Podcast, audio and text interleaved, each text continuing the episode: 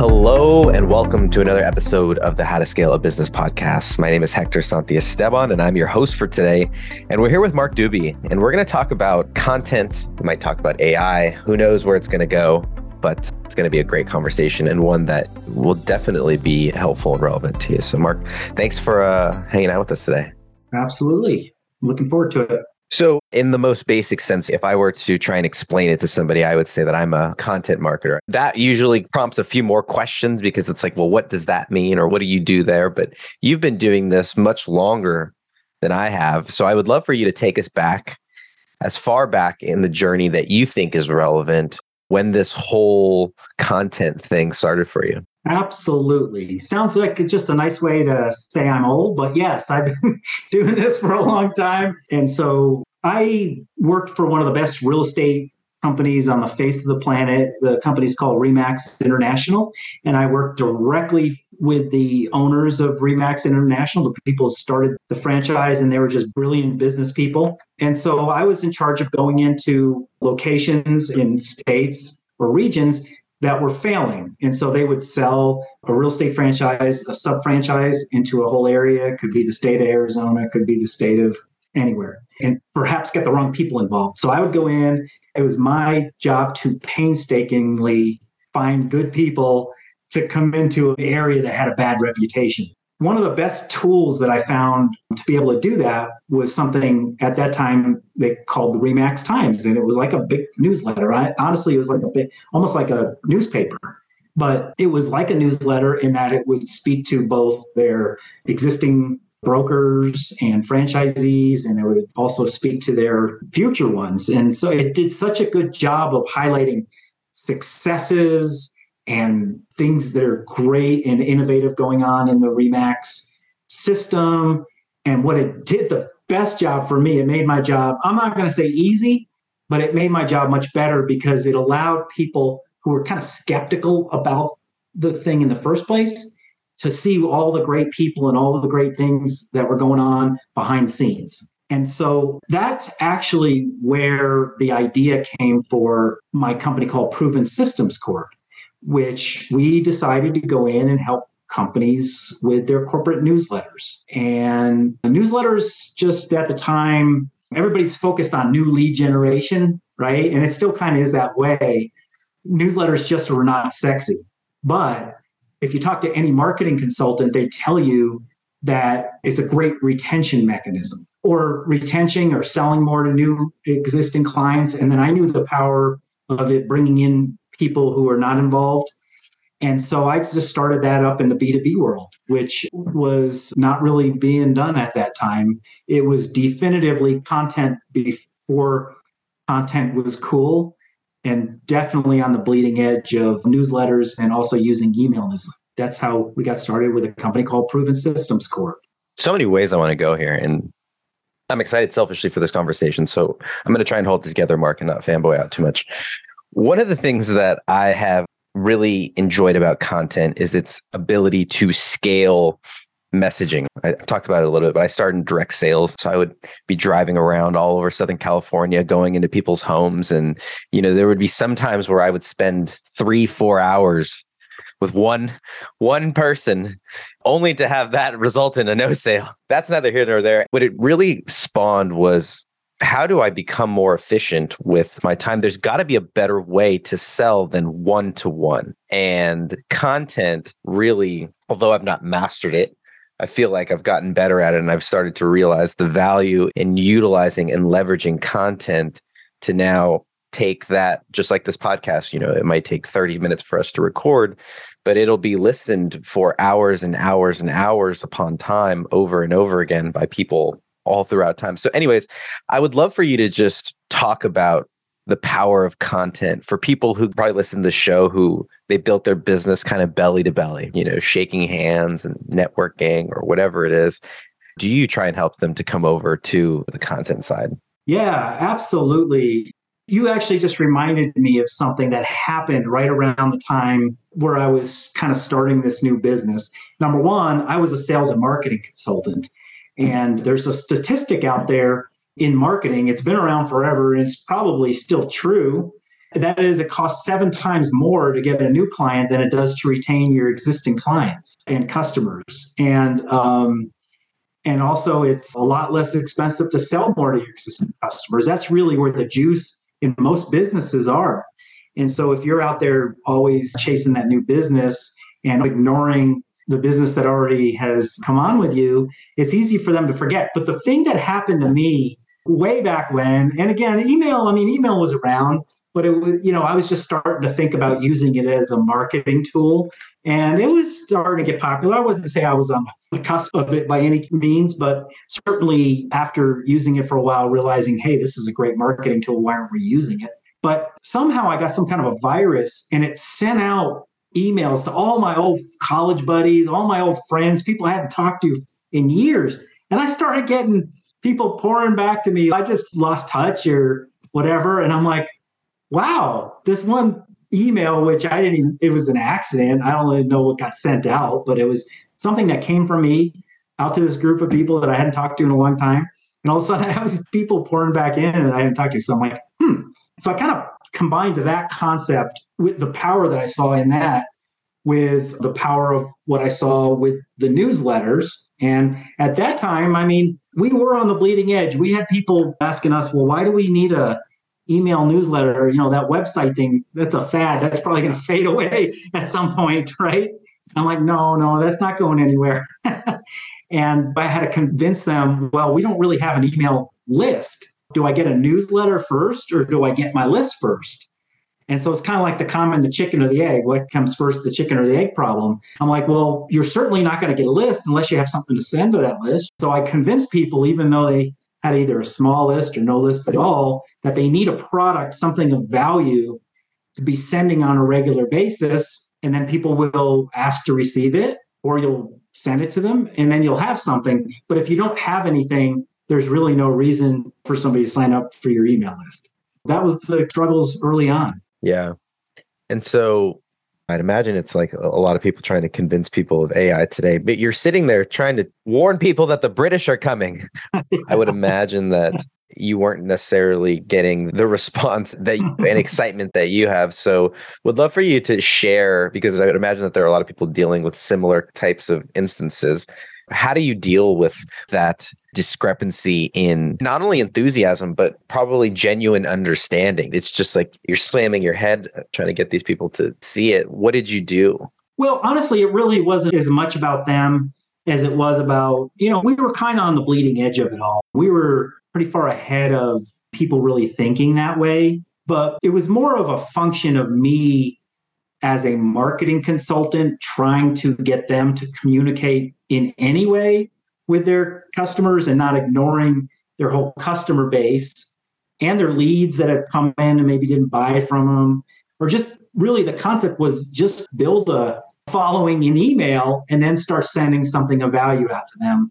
I always just thought newsletters are a great avenue because really you could talk to customers that maybe left you a long time ago and they forgot about you you can talk to your existing customers and you can talk to prospective customers done right all in one marketing package. And that's why I love the newsletter thing so much. But I think the bigger thing was convincing them that there was value in really spending time, money, and energy, not cold calling for new leads only, but to spend some of the marketing budget to really cultivate the newsletter and the content. Yeah. It's almost the exact same conversation we have with businesses about creating a podcast. And obviously I have self-interest in there. But I'm very of the mind that in several years, most businesses will have some sort of podcast in the same way that most businesses have some sort of social media presence. Because what you're talking about in the sense that it allows people to communicate to all of those stakeholders, whether it's their clients, prospects. You know, we're even working with some people to do internal podcasts where they're talking to their employees because people are people, and especially in a remote work environment, are looking for ways to connect. And in that same way, where a dozen years ago, people were looking for stuff to read online in a similar way, I think that has evolved. So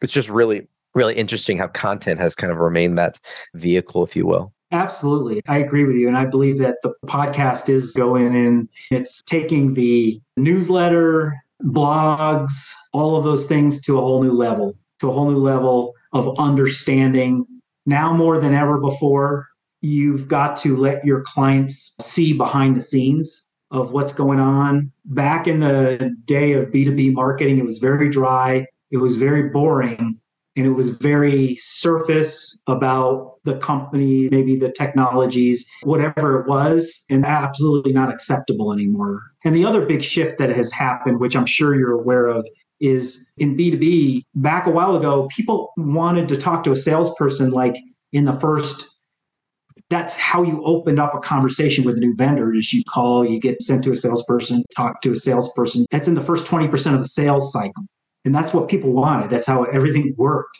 Or you know you travel to them they travel to you. Now people don't want to talk to you until they're almost sold that you're the right vendor for them. They want to read things they want to look at reviews they want to look at your linkedin they want to look at the people you have they want to look at your website they want to look at your content everything. You don't even know you missed the sale if they don't buy from you. So you really have to do a much better job because they're not wanting to talk to a salesperson till the end or until they're highly interested as a business owner, marketing professional, executive, marketing leader. You are really behind the curve if you're trying to just make the sale from the beginning versus getting your content out there to make the sale.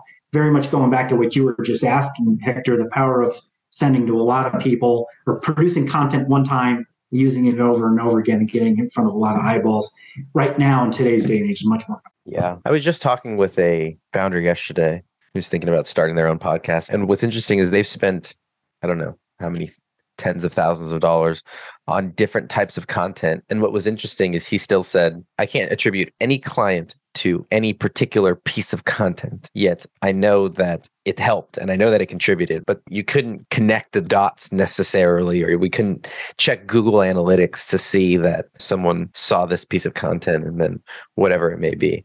But on the other end, there's this direct response marketing, these internet marketer funnel people, and I'm very much could consider myself one of those people. So, how do you merge those two worlds or which side of that fence do you stand on or or you know when it comes to branding or marketing or the guy that's like well i need to see an roi on this how do you help them bridge that gap yeah that's an amazingly insightful question mm-hmm. actually there's something called an invisible funnel it's something you can't see taste, touch, or feel. But I think you have to be able to separate the two things. Okay. So it's kind of like maybe talking apples and I don't know, bananas. If what you're doing is for cold, hard sales, lead generation purposes is a telemarketer. You're sending out an email and you can look at specifically what comes back, what comes back, and you can attribute that. In the B2B world, there's a lot of things that happen between when somebody gets a lead and when the lead closes, right? There's a sales process, there's an education process, there's multiple decision makers. You just got a whole lot more going on there in that kind of call it a complex sale. Back in the day, you're right, there's a certain number of things that you could direct mail is very measurable, direct email is very measurable, things like that. But that's not taking into account exactly what I just said about the invisible funnel where people are checking you out prior. That's all newish stuff. I mean, that's after there's an internet and that's after there's blogs and content and that people don't want to talk to salespeople. So that is something that has come in since the shift of where only you had a salesperson to get your information to, oh, hell, I don't really even want to talk to a salesperson if I don't have to. And you lost the sale beforehand. That's an invisible loss you may never know about either. You can't calculate that either. And so there is one of those things you just have to realize that there's an invisible force that goes on with or without you that you have to understand and make sure that you're taken care of. Not measurable. Yeah, Marc, this has been a fantastic conversation. And we're going to pause really quickly for a quick break. But when we get back, what I think is really exciting is we're on the cusp. And I got my first sales job in 09, and the internet was just, it had just happened. And the shift that you talked about from needing a salesperson, right? Before then, before the internet, everybody needed a salesperson. Right around that time, the internet came about and people started to realize that they can go online and research and they can get all these answers. Now I think that we've even evolved past that where there's so many answers that are coming at us. We're getting thrown solutions to problems that we didn't even know that we had. We just scroll our Instagram feed. There's five or six different products that we didn't even know that we thought we needed. And my wife says all of a sudden now we need that because and to it showed up. to nuance this time a little bit more, we now have this AI thing which has changed the whole content game on its head. So we're going to talk about this next phase of content, but we got to take a quick break to pay the bills. And so we're going to do that right when we get back. Hey, y'all. Today's episode is brought to you by Amplafy Media, and we are a podcast and content production company. Well, we like to think of ourselves as genius makers or creators because if you're listening to this, you probably have a passion, a purpose, a mission, a message, something that you want to get out into the world. But if you're like most people, you don't have the time, the tech skills, or the team to be able to do it. And so if you want some support with that, go to amplafymedia.com. That's A M P L A F Y media.com. You can also check the show notes for info. And with that, let's get back to today's episode. So, Marc, we talked about this new age, new shift, and I feel like we're constantly in a new age. Things are constantly changing at a rapid fast. pace, Yeah, things move fast now. and definitely with content. And I know that this is your world. So, I would love for you to just kind of share with the listeners where your head's at, what your perspective is on where things are, and, and if there's something that's worth paying attention to for businesses who want to really leverage and utilize content to grow their business. Yeah, absolutely. The backstory is we since took the email newsletter concept and we've written and produced hundreds and hundreds of email newsletters for all sizes of corporations, big and small. We have written probably over 100,000 articles, B2B, not mechanically written, actually written, written by people. And we have gone into blogging in the blog business as well as we do a heck of a lot of social media content right now, mainly on LinkedIn because most of our clients' target audiences are in LinkedIn. And my point to all that, after being a 22 plus year content veteran, the content that we were doing before and content now is not going to keep working into the future. Matter of fact, if you continue with a certain type of content, it could be the death nail in your company in the blogs, in the content writing, content just to fill a piece of paper and just to say you have content, that was a big thing. You were like way ahead of the pack if you just had any kind of content just to get something on the paper. Is good for SEO, is good for your customers. They were at least seeing you. They're saying, oh, yeah, okay, these guys are putting out content. That's great. All right. Well, along the way, something shifted and shifted big. There's a lot of very cheap inexpensive ways to get content done, content farms, content from out of the country. And now you have AI, which promises free content and quick content, and there's no investment to be made. You have to be really, really careful of all the hype around AI. And there's a big reason for that. So, number one, I mean, AI admits themselves that it's inaccurate. a lot of it's inaccurate. Nobody knows where the source is coming from. Like when you call up AI to send you something, you don't know where it came from. And besides that, you could be plagiarizing somebody else's information. Now, I think it's a conglomeration of a lot of information, but that's that's only the beginning of the problem with you as a business leader and a marketing leader relying on AI to get your content done. That kind of content just doesn't work anymore. It just fills your web page or your email with words. Now, you're saying, okay, well, if that's not working anymore, well, what do I do? Because we've gone from just not having content to having content is cool, to having content is great, to having content is needed. now it's like kind of meaningless if it's not content, what I'm going to call social proof content. Okay, so this is content that AI cannot produce. This is content that you can't go to a cheap content farm to get. This is content that you just can't hire some writer that doesn't know your industry to write about. This is content that has to come from your point of view as a company, your thought leadership, things like written or videoed endorsements, client testimonials, your clients telling people why their interaction with you is great. It should be clients' success stories and articles about your solutions and articles about how your customers and clients have had success with your solutions. And if you really think about it, Hector, you can't hire AI to do that. It, just can't do it. And so if you're in the content business, whether you're a content marketer or whether you are a company and you're the person, the lucky person responsible for producing content in your company, you have to bring your company around to be like, oh, yeah, there's all that cheap stuff out there. That's not going to get us where we're going to go. As a matter of fact, it's going to make us look bad. It's going to make us look bad. And you're missing huge opportunities about telling your story. Go ahead, Victor. Well, you're giving me so much to think about here, Marc. I'm almost fearful, but for the businesses that are just waking up and they maybe woke up a year or two during the pandemic and they realized it, and now they're going to start putting out content to put out content and they're going to see this cool AI tool that writes all your social posts. And when you see that, I was talking to a SaaS founder yesterday and I was like, I don't know the word to describe something that looks like an AI wrote it. But whatever that word is, I needed that adjective, right? Because I was saying that something looked to AI written and that has a look and then that look has an association to the brand. And so there's going to be a lot of brands that end up like you said, ruining that relationship and connection with the prospect or their customer or their community or whatever it is. Yeah. Even if we go back to that statistic where 80% of the people that want, you know, your job is missed, it never gets into the sales funnel. If people are reading your stuff or not reading your stuff, or they're reading it, they're like, eh, this is meaningless to me. And so you really could be hurting yourself moving into the future if you're relying on cheap content. And I'm not saying that because I'm in the content business.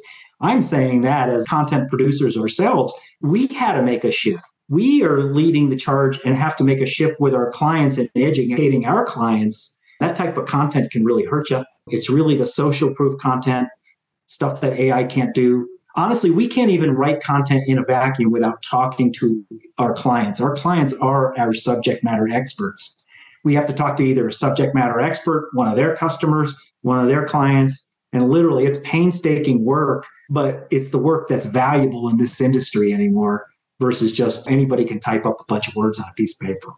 Yeah, this has been such a good conversation. Again, selfishly, I know that our listeners are getting a ton out of here. Marc, where can people go to find out more, get deeper in your world, connect with you online? Well, yeah, it's provencontent.com. So it's the word proven and the word content, and it's .com. Anybody can email me a question if they have any questions about any of it. And that's just my name, M A R C, Marc at provencontent.com. And so your audience is absolutely welcome to reach out and ask me any questions. Cool. My last question, which I think would be a good one to throw in here. In your opinion, Marc, what is the secret or the key to scaling a business? Yeah, absolutely. There's several keys to scaling a business. And the first one has to be that ultimately you should not engage in a business that you do yourself. What happens with a typical business owner, let's say you're, for practical purposes, you're an auto mechanic. Well, when you go to a business and you're just dealing with the mechanic and he owns the business, you're trying to get a hold of him, he's under the car, you're trying to get an estimate, he's under the car. It's really hard to do the work of the business and also grow and scale that business. I'm not saying there's not some advantages to really knowing that business, but you kind of have to forget what you know about fixing cars and learn a whole new set of skills. And that's sometimes very, very hard for people to do. Yeah. That's a really great point. Yeah. It's a whole new skill set. So I remember there was a point in my business, you know, where I was like, okay, do I stop doing this and start doing this? Because you, you just never really know where that point is. And so the time to start scaling your business is really before you start it. And that is the model, the business model that you're creating has to be well thought out enough to know how it's going to scale. And I'm not saying you need some big, massive, intensive marketing or uh, business plan or something, but you can draw it out on a sheet of paper what you're going to be doing, what you're not going to be doing. And so just realize that if you are literally doing the work of the business, you have yourself a job. Now, if you want to really be an entrepreneur or a business owner, you got to be able to step outside of that box and start looking at how you grow the business and get things done through other people. So I hope that was helpful and I hope that answered your question. Yeah, absolutely. Thank you all for sticking with us today. Appreciate you being here. If you guys got some value out of today, we would love and appreciate a rating and review wherever you get your podcasts. If you know someone who is in the midst of scaling their business or is thinking about starting one, send them this episode and go and get connected with Marc. And would love for you to take action on something and let them know how it goes, share your successes. But thanks as always for being a part of the uh, How to Scale Business Tribe. We'll see you on the next one. Later, y'all.